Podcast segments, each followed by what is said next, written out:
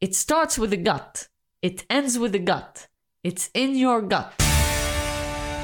Gut Talks. Hi, I'm Gerry Scullion, and you're listening to Gut Talks Double G U Double T. Hi, I'm Gerry Scullion, and you're listening to Gut Talks Double G U Double T. There you go. Hi everyone, I'm Maria, and welcome to season 3 of Gut Talks, double G U double T, a podcast about business, design, and gut feelings. We release a new episode every Tuesday, Wednesday, and Thursday, and this is the new twist of season 3. I started Gut Talks a couple of years ago to educate, spread some karma on the board, connect, reconnect, or learn from awesome entrepreneurs, industry leaders, and investors. I feel we're growing by the day thanks to your feedback and everyone who's been on the show. By the way, there are no sponsors, but a like, a share, a comment, and hitting the subscribe button would mean a lot. Now let's get started. Gerry Scullion works at the intersection of projects, trainings, community building, and coaching. He's a musician and a fellow podcaster since 2017, which you can find on Spotify. All links are in the description. Besides all his activities, he found time to create Makers and Doers, an initiative from the Human Centered Design Network, his community. We start off talking about Gerry, his journey, his projects, and thoughts. We had a lovely conversation and got to know a bit more about the man behind the podcast. But before we get started, you will probably hear us mentioning Adam Lawrence multiple times. Adam was on Gut Talks. He was also on Gerry's podcast. We collaborate with him and yeah, he's, he's kind of a connector too. So big shout out to Adam and let's get going with Gerry Scullion on Gut Talks. First of all, I like your background. So whoever is watching this as a video, I do like your background. Thanks. Um, Gerry, we, we met online on a Mm. couple of occasions. I think I did enroll in one of your courses that was recommended by Adam Lawrence. So Yes. he had like two tickets left and like to, to us like okay we'll join it was during covid i think so yeah and then we met online through other communities uh, yeah.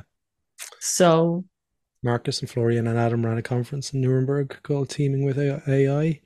And I was sitting in a hotel room on my own in Nuremberg where the conference was on. It was kind of very meta. I was like, I'd flown all this way to be on a laptop in a hotel room where, where the conference was on two blocks away because they were doing a thing the night before. But anyway, you Yeah. weren't there the day after, though, I don't think. i was online so it's like you weren't lonely in uh, nuremberg whenever every, everyone was online so i was online and uh, we ended up in a room online together Oh, that's Uh, right. I do remember that. yeah Yeah, that was good fun. I fell asleep, I think. I think I was, uh, I, I got so comfortable in the conversation that I actually got into bed. Actually, I now I remember it was a silent room. So we had different options. One of Mhm. them was, was the silent room. So we ended up being in the silent room, but then other people joined and then it Yeah. didn't end up being silent. So you left. I think I, I left. Well, yeah.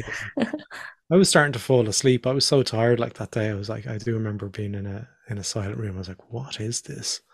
This is too this is too experimental for my brain.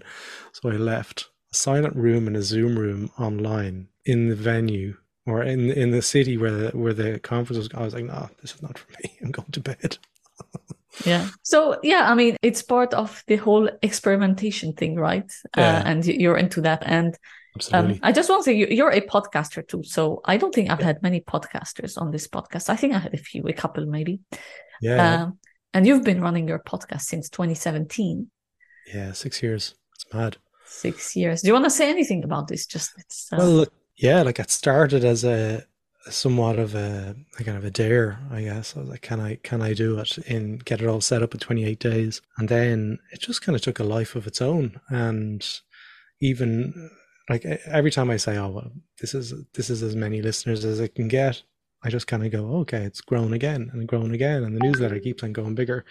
So I need to um, stop my WhatsApp as well. yeah, uh, no worries. Yeah, it's just like it's called the Human Centered Design Network, and it is a network. We have a private community there as well. That's a paid community for designers and change makers to to get together and not just talk about making the world a better place. You've got a paid community and we run training as well. So we run through training through thisishcd.com. Sounds like I'm on a sales pitch here. Um, but and I do coaching. That's how I make my money. How how I kind of pay myself is through video based coaching, so on demand learning, in person coaching, or online coaching, and uh, the private community and premium podcast. And oh, look, it's a nightmare. Anyone asks me that question when I'm out, they go, What do you do? Um, I just kind of go, I'm a designer. That's probably what I say. I'm a designer. Yeah.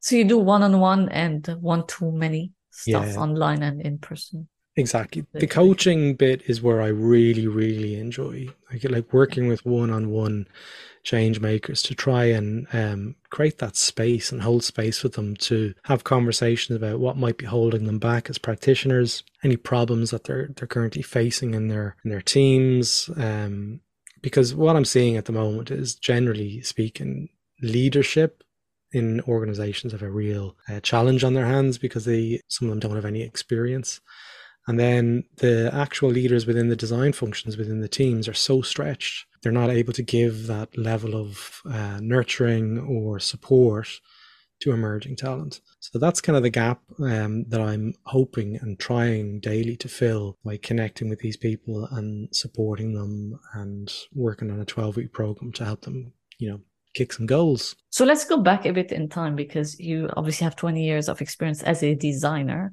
yeah and about 10 12 years 12 years i think as i read right mm-hmm. of experience in training coaching and so on yeah yeah exactly um, and you're based in ireland based in Ireland now, but um, I lived in Australia for 14 yes. years. So when, when that's why, you know, if you look at anything that I do, there's always a bunch of Aussies in there. Like, you know, you know, to me, they're the greatest people on earth. I, I love Australians so much because I identify as half Australian now. And citizen of Australia, citizen of Ireland. So I'm on both fences. I've got my bum on Ireland and I've got my legs up on Australia. So I, you know, that's the way I like to say it to my friends and family. But yeah, so I spend an awful lot of time in Australia and I've been doing this for quite a while, as you said. Like, so I, I just, I love it. Um, but I'm always looking for people to work with.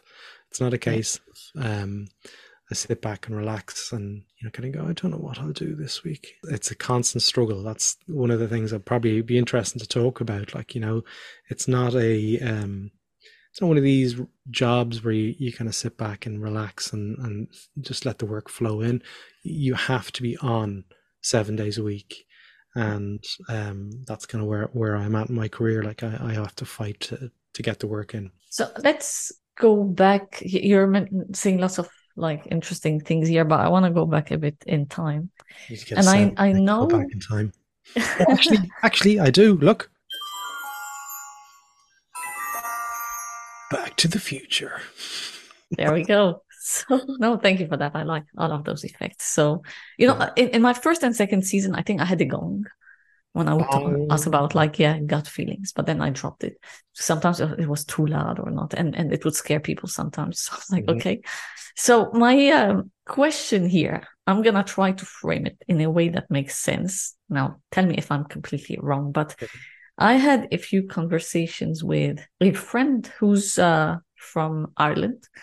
Okay. And uh, he, you know, he kind of um, relates to actually two different people. And they, they both kind of related to, you know, when I would say I'm, I'm from Lebanon, right? It's, it's not something I like walk with, like, a, you know, a bit like you, like I, I don't really feel I completely belong to a place. I can be anywhere. I, I like meeting people, so it doesn't matter. But one mm-hmm. thing here is they could relate to, you know, war, like mm-hmm. like lack of stability, you name it.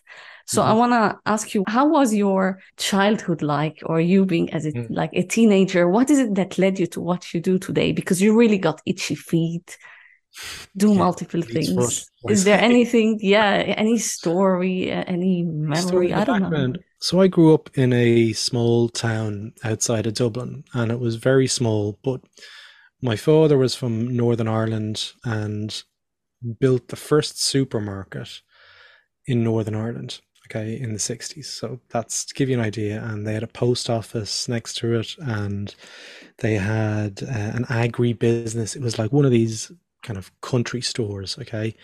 Um, but my mum was from Dublin and, you know, relocated up to the north during the Troubles. So Ireland as an island is made up of two countries. There's Northern Ireland and Ireland. And like the history of Northern Ireland is very complex, but basically involves the British coming over um, and holding space for 800 years and generations of British people lived there and call it home, one of which is my wife. So my wife is Protestant, British from Northern Ireland.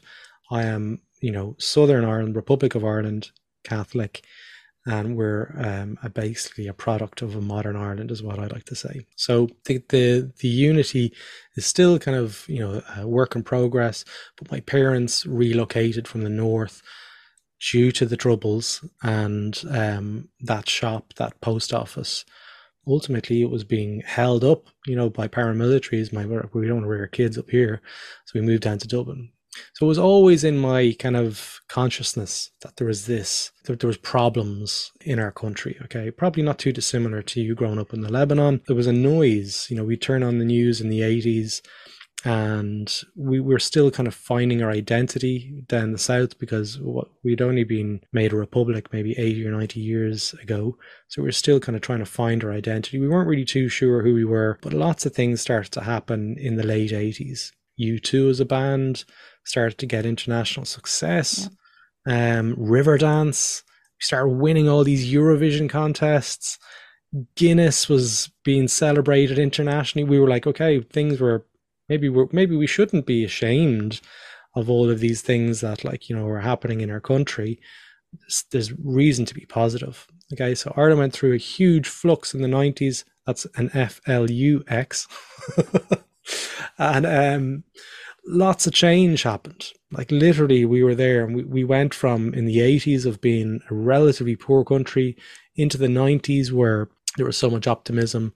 And I believe that period of the 80s and 90s, especially, I'm a Gen Xer, so we were change makers. It was in our DNA. We were questioning the church in Ireland. We were questioning who we were. Um, we were questioning. This generation just questioned everything. Like there must be better ways to do these things. And I ended up studying industrial design in Dublin, in Ireland, which was, I guess, I think that course is gone now. It's it's like a product design function, but really was more thinking holistically. So we incorporated some systems thinking and stuff. This was in the late 90s. So really, the, I wouldn't hold much credit to my third level education. I didn't particularly value that whole experience of becoming an industrial designer. But it wasn't really until I got to Australia where I found that design was being valued and design had a seat at the table and you didn't have to be you didn't have to sell what you were doing in as much as you would have to do it in in other places i found but anyway that's that's a really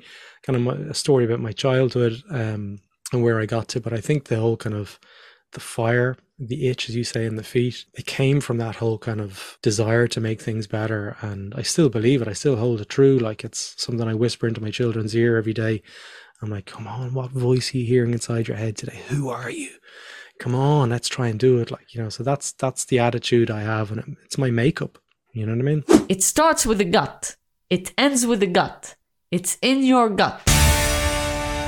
Gut Talks this is the end of this episode of this segment with Gerry Scully. Thanks for listening and watch out for the next one.